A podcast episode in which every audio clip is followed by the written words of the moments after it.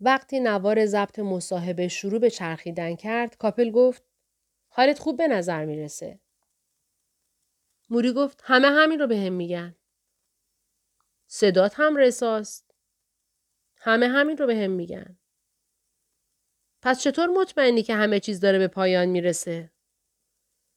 موری آهی کشید و با حسرت گفت هیچ کس نمی‌تونه این حال منو بفهمه مگر خودم. فقط من این موضوع رو درک می‌کنم. که البته تا پایان مصاحبه منظورش درک شد. دیگر موقع حرف زدن نمی توانست مثل دفعه قبل دستهایش را تکان دهد. با تلفظ بعضی حروف مشکل داشت. انگار حرف ل در گلویش گیر می کرد. تا چند ماه بعد هم دیگر اصلا نمی توانست حرف بزند. موری به کاپل گفت حالا میگم چه احساساتی دارم. وقتی کنار دوستان و آشنایان هستم خیلی سر حالم. روابط دوستانه و عاشقانه قوت قلب منه. اما روزهایی هم در زندگیم وجود داره که افسرده و پریشانم. بذار گولت نزنم. دارم می‌بینم که به تدریج توانایی هم از من فاصله می‌گیرن و دور میشن. احساس عجیبی دارم. وحشت. ترس. ترس از اینکه وقتی نتونم دستامو حرکت بدم چه خواهد شد؟ وقتی نتونم حرف بزنم چه خواهد شد؟ وقتی نتونم غذایم رو ببلعم چه خواهد شد؟ البته این یکی چندان اهمیتی ندارد چون بالاخره با یک لوله هم که شده می توانند به من غذا بدهند. اما صدام چی؟ دستام چی؟ اونها اعضای ضروری بدنمن. من با صدام صحبت می کنم. با دستام ایما و اشاره می کنم. از این طریق می‌تونم با مردم ارتباط برقرار کنم. کاپل پرسید وقتی دیگه نتونی با مردم حرف بزنی چطور ارتباط برقرار خواهی کرد؟ موری با بیاعتنایی شانه هایش را بالا انداخت. شاید ازشون بخوام سوالاتی از من بپرسن که جوابش فقط بله یا خیر باشه. کاپل با شنیدن این جواب ساده لبخند زد. جوابی سریح و روشن. کاپل درباره سکوت و آرامش از موری سوالاتی پرسید. از صمیمیترین دوست موری موری اشتاین یاد کرد. همان کسی که اولین بار جملات قصار موری را برای نشریه بوستون گلوب فرستاده بود. آن دو از اوایل دهه شست در برندایس رفیق شفیق هم بودند. اما اشتاین کم کم داشت ناشنوا می‌شد. کاپل دو مرد را کنار همدیگر تصور کرد. یکی ناتوان از حرف زدن، دیگری ناتوان از شنیدن. کر و لال. این تصور می توانست شبیه چه چیزی باشد؟ موری گفت ما دستامون رو تو دست همدیگه خواهیم داشت و جریان دو طرفه و پرقدرت و بی حد و مرز عشق را احساس خواهیم کرد. تد ما سی و پنج سال با هم دوست بودیم. برای احساس عشق نیازی به حرف زدن یا شنیدن نیست. از وقتی که اولین قسمت برنامه روی آنتن رفته بود، سیل نامه ها به سوی موری سرازیر شده بود. پیش از پایان برنامه، موری یکی از همان نامه های دریافتی را برای کاپل خواند. نامه منحصر به فرد که از طرف معلم مدرسه در پنسیلوانیا فرستاده شده بود. آن خانم معلم نه کودک بود که همهشان بر اثر مرگ پدر و مادرشان آسیب دیده بودند. موری با دقت و وسواس عینکش روی بینی و پشت گوشش تنظیم کرد. انگار می ترسید عینکش بیفتد و به کاپل گفت و حالا جوابی که من برایش فرستادم. باربارای عزیز، نامه تکان دهنده را خواندم. من اهمیت کاری که برای آن بچه های یتیم انجام می دهی درک می کنم. من هم یکی از والدینم را در کودکی از دست دادم. همچنان که دوربین ها ضبط می کردند، موری دوباره عینکش را تنظیم کرد. اما ناگهان لبهایش از حرکت ایستاد و ساکت شد. به شدت احساساتی شده بود و نمی توانست حتی یک کلمه حرف بزند. عاقبت اشکهایش سرازیر شد. من فقط یک بچه بودم که مادرم را از دست دادم. ضربه بزرگی بود. ضربه معیوس کننده. آرزو کردم که ای کاش من هم گروهی مثل گروه شما داشتم تا به آن میپیوستم و از غم و غصه هم می‌گفتم. به خاطر اینکه من موری دیگر به سختی می توانست حرف بزند و کلامش مدام قطع می شد. به خاطر اینکه من خیلی تنها و بیکس بودم. کاپل به موری گفت موری مادر تو هفتاد سال پیش از دنیا رفته. این موضوع مال هفتاد سال پیشه ولی تو هنوز غمگینی؟ در دورنج اون ماجرا هنوز تموم نشده؟ موری زیر لب تایید کرد. بله بله درست زدی به هدف. استاد قسمت اول موری هشت سال بیشتر نداشت که تلگرافی از بیمارستان به دستش رسید. از آنجایی که پدرش مهاجری روس بود و زبان انگلیسی نمی‌دانست، به ناچار موری تلگراف را خواند. او خبر مرگ مادرش را خواند درست مثل دانش آموزی در کلاس آغاز کرد. متاسفیم که باید این خبر را به شما بدهیم. صبح روز مراسم خاکسپاری اقوام و خیشان موری از پله های مجتمع مسکونی آنها پایین آمدند. ساختمانی با حداقل امکانات واقع در محله فقیرنشین منحتن شرقی. مردها کت و شلوار مشکی به تن داشتند و زنها نیز تور سیاهی روی صورتشان انداخته بودند. همکلاسی های موری می‌خواستند به مدرسه بروند. وقتی از جلویش رد شدند، موری نگاهش را پایین انداخت. خجالت می‌کشید هم کلاسی هایش او را در این وضعیت ببینند. یکی از خاله هایش زنی بسیار چاق او را محکم در آغوش گرفت و با صدای بلند گریست. حالا بدون مادرت چی کار می‌کنی؟ چه بلایی سرت میاد؟ ناگهان بغز موری هم شکست و زد زیر گریه. همه همکلاسی هایش فرار کردند. در گورستان مردها با بیل روی قبر مادر موری خاک ریختند و او به این صحنه خیره شده بود. کوشید لحظات عاشقانه و لطیف گذشته را به خاطر آورد. لحظاتی که در گذشته با مادرش سهیم شده بود. مادر موری در شیرینی فروشی کار می کرد تا اینکه بیمار شد و بعد از آن یا دراز می کشید و یا کنار پنجره می نشست. لاغر و ضعیف شده بود. گهگاه با صدای بلند موری را صدا می کرد تا داروهایش را بیاورد.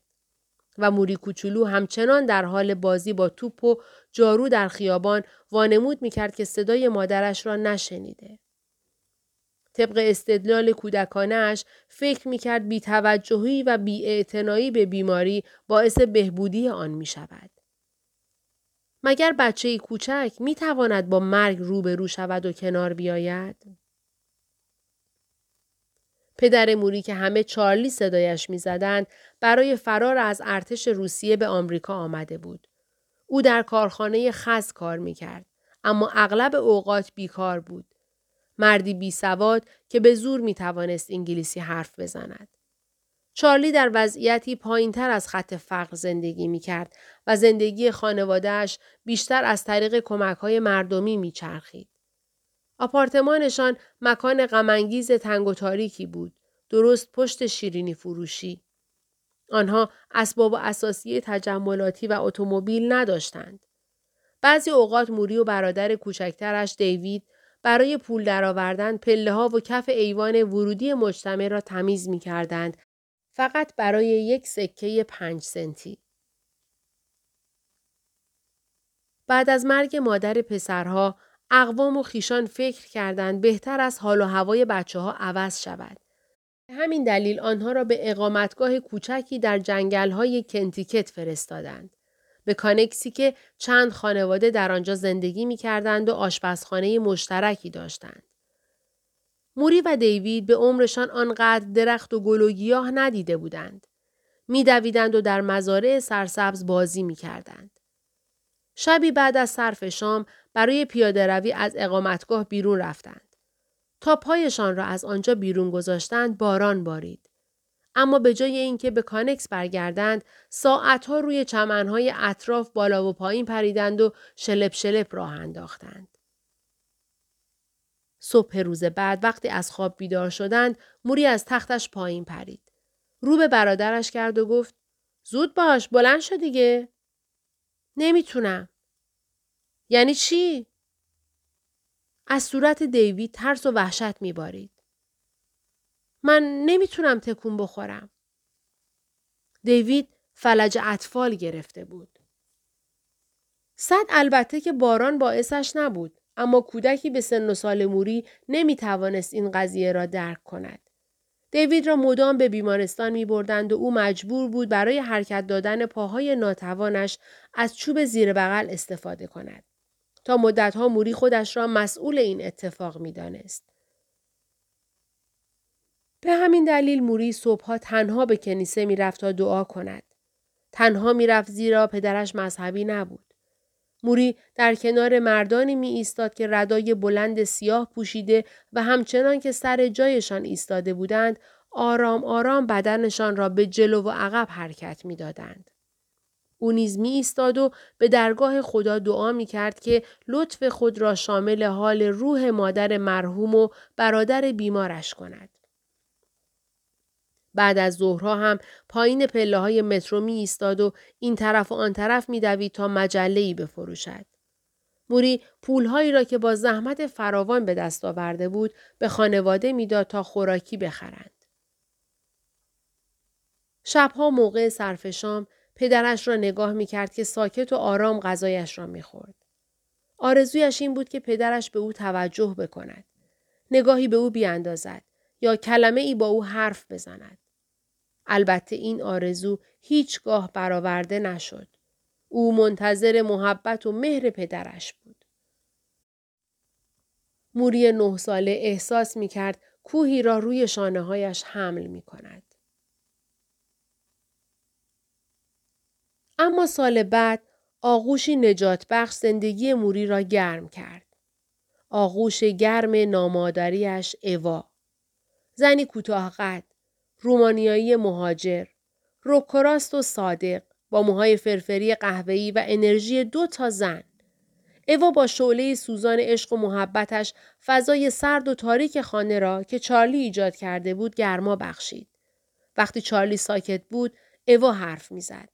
او شبها برای بچه ها آواز می‌خواند. موری عاشق صدای آرام بخش، کمک های درسی و شخصیت قوی و محکم او بود. وقتی دیوید با چوبهای زیر بغل مخصوص فلج اطفال از بیمارستان برگشت، پسرها با هم روی تختی در آشپزخانه آپارتمان میخوابیدند و اوانیز هر شب آنها را میبوسید و به آن دو شب به خیر می‌گفت. مثل طول سگی در انتظار شیر، موری منتظر شب و بوسه بود. عمیقا احساس می‌کرد که دوباره صاحب مادر شده. مفری از زیر بار فقر نبود. آنها به برونکس نقل مکان کرده بودند و در آپارتمانی یک خوابه در خیابان ترمونت زندگی می کردند. آپارتمانی با نمای آجر قرمز درست کنار رستوران کوچک و خودمانی ایتالیایی ها در فضای باز. شبهای تابستان پیرمردها آنجا نوعی بولینگ روی چمن بازی می کردند. آن زمان مصادف بود با دوران رکود بزرگ اقتصادی. کار پدرش از سابق هم کمتر شده بود. بعضی اوقات تنها خوراکی که اوا می توانست برای شام روی میز بگذارد فقط نان بود. دیوید می‌پرسید به غیر از این دیگه چی داریم؟ اوا پاسخ می‌داد هیچی. وقتی اوا روی بچه ها پتو میانداخت به زبان عبری برایشان شعر می‌خواند. حتی شعرها هم رنگ و بوی غمانگیز و فقیرانه داشت. یکی از شعرها درباره دخترک فقیری بود که سعی می کند سیگارهایش را بفروشد. لطفا سیگارهایم را بخرید. آنها خشکند. باران خیسشان نکرده. به من رحم کنید. به من رحم کنید. با وجود تمام ناملایمات موری یاد گرفته بود که عشق بورزد و به دیگران توجه کند و بیاموزد. از نظر اوا هیچ چیزی مهمتر از عنوان شاگرد نمونه مدرسه نبود. اوا باور داشت یگان پادزهر فقرشان تحصیل است و بس. او خود نیز به مدرسه شبانه می رفت تا زبان انگلیسیش را تقویت کند. عشق موری به تحصیل در دامان اوا پرورش یافت. موری شبها زیر نور چراغ آشپزخانه پشت میز نهارخوری می نشست، درس می خواند، صبحها هم به کنیسه می‌رفت تا برای مادرش نماز یاد بود بخواند. این کار را انجام می‌داد تا خاطره مادرش را زنده نگه دارد. چارلی قدغن کرده بود موری حرفی از مادرش بزند. می‌خواست دیوید کوچولو تصور کند که اوا مادر واقعیش است. و این مأموریت خطیری برای موری بود. تنها نشانه که سالهای سال از مادرش داشت همان تلگراف خبر فوت بود که به محض دریافت پنهانش کرده بود. تا آخر عمر نیز آن را نزد خود نگه داشت. وقتی موری به سنین نوجوانی رسید، پدرش او را به کارخانه خزی برد که خودش هم آنجا کار می کرد. رکود اقتصادی همچنان ادامه داشت. چارلی در تلاش بود که برای موری کاری پیدا کند. پس از ورود به کارخانه موری احساس کرد بین دیوارها زندانی شده. فضای داخل کارخانه تاریک و هوا داغ و پنجره ها چرک و کثیف بودند. دستگاه ها با فاصله کمی کنار هم تونتون میچرخیدند و کار می‌کردند مثل چرخ های قطار. کرک های خز در هوا معلق بودند. هوا به شدت قبارالود بود. کارگرها سوزن به دست خم شده بودند و پوست های خام را به یکدیگر میدوختند. سرکارگر هم مدام بین آنها که ردیف ردیف کنار هم کار می‌کردند راه می‌رفت و با صدای بلند سرشان فریاد می‌کشید که تندتر کار کنند. موری به سختی نفس می‌کشید. کنار پدرش ایستاده بود و از ترس میلرزید. خدا خدا می‌کرد که سرکارگر سر او فریاد نکشد. وقت نهار چارلی پسرش را پیش سرکارگر برد و موری را جلوی او هل داد. پرسید آیا کاری هست که پسرش انجام دهد؟ اما برای کارگرهای بزرگ هم کار نبود. چه برسد به بچه ها. هیچ کس هم کارش را ول نمی کرد. و این برای موری امدادی غیبی محسوب می شد. او از کارخانه متنفر بود. دوباره سوگندی یاد کرد که تا آخرین لحظه زندگیش به آن وفادار ماند. هرگز شغلی انتخاب نکند که به واسطه آن به استثمار دیگری بپردازد. و هرگز به خودش اجازه ندهد که از عرق جبین دیگران پول در بیاورد. اوا از او پرسید چی کار می‌خوای بکنی؟ موری پاسخ داد نمی‌دونم. از وکالت سر باز زد. زیرا از وکیل جماعت خوشش نمی آمد. از پزشکی سر باز زد. زیرا نمی توانست خون ببیند. چی کار می‌خوای بکنی؟ بهترین استاد زندگی من معلم شد. فقط به این دلیل که انتخاب دیگری نداشت. معلم بر جاودانگی اثر می‌گذارد. معلم هرگز نمی‌تواند بگوید تأثیرش در چه نقطه ای از حرکت باز می ایستد. هنری آدامز. چهارمین سهشنبه موضوع بحث مرگ. موری لب به سخن گشود. بذار امروز رو با طرح این نظریه شروع کنیم. همه می‌دونن که خواهند مرد اما اونو باور ندارند. آن سهشنبه موری فعالتر و پر انرژیتر از همیشه به نظر می رسید. موضوع بحث مرگ بود. اولین عنوان از فهرست سوالاتم.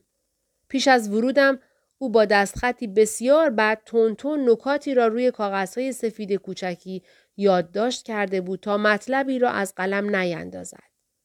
هیچ بنی بشری قادر نبود دستخط خرچنگ قورباغه موری را بخواند جز خودش.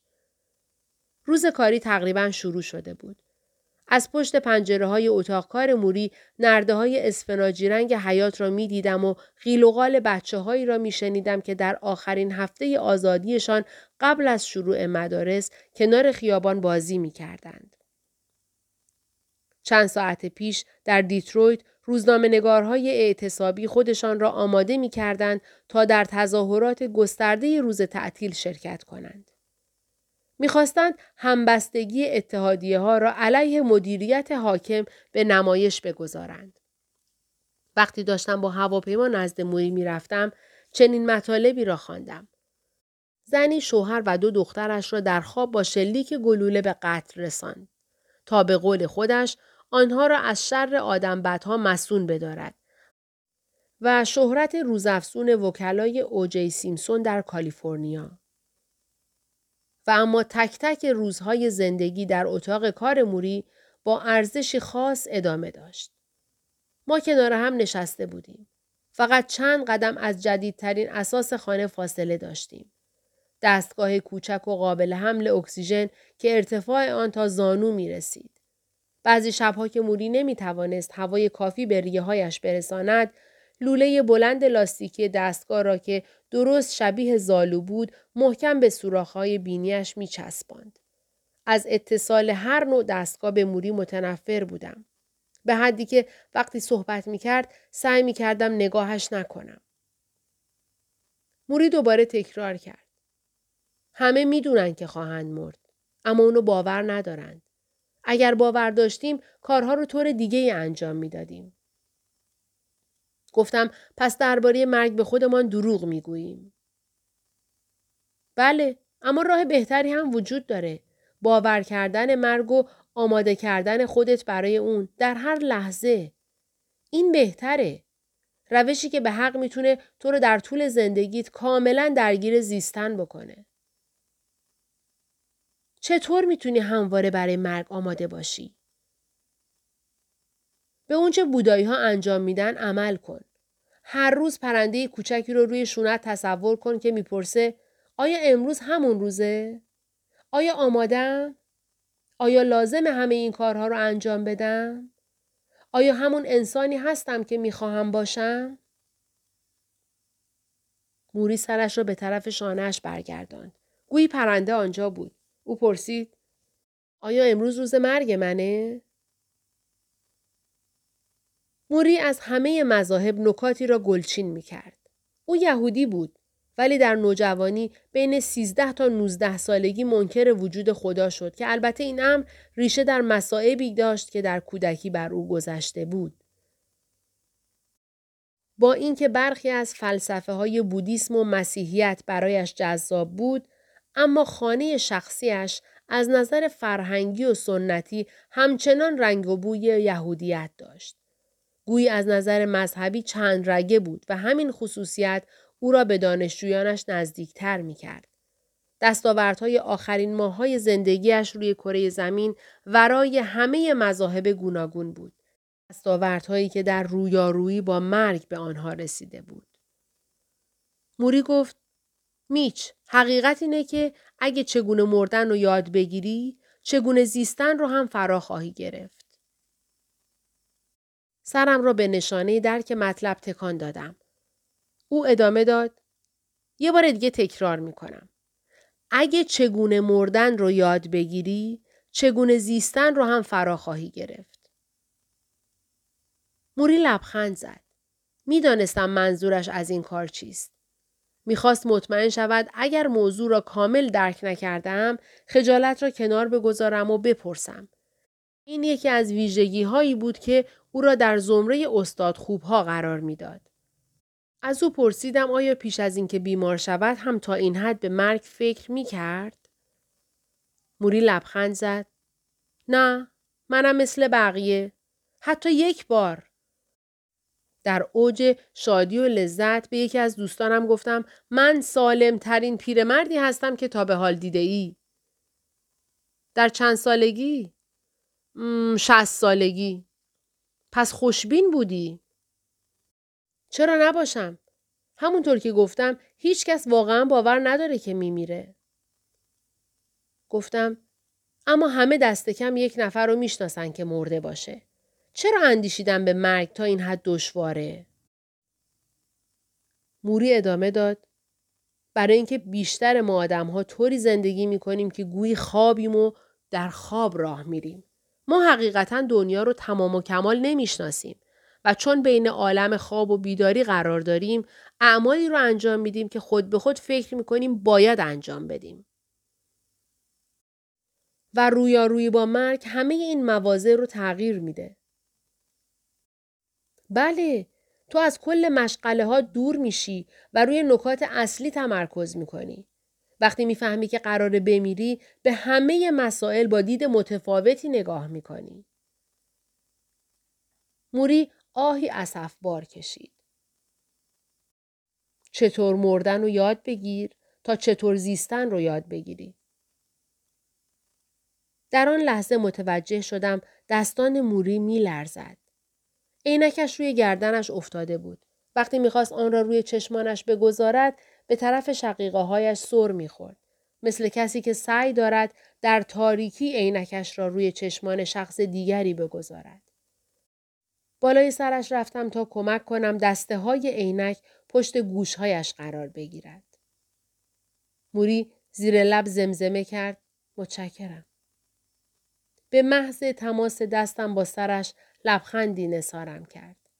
کوچکترین لمس انسانی برایش لذتی آنی بود. میچ می‌تونم موضوعی رو بهت بگم؟ البته. شاید خوشت نیاد.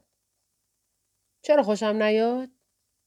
خب حقیقت اینه اگه قلبا به سخنان پرنده کوچولوی روی شونت گوش کنی اگه بپذیری که هر لحظه امکان داره بمیری اون وقت ممکن نیست به اندازه الان جاه طلب باشی.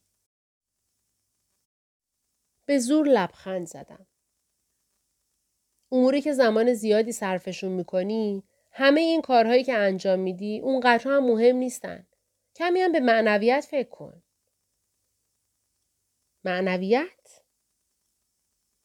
از این واژه متنفری نه؟ معنویت. فکر می‌کنی معنویت از اون دسته اعمال لطیف حسی نوازشیه؟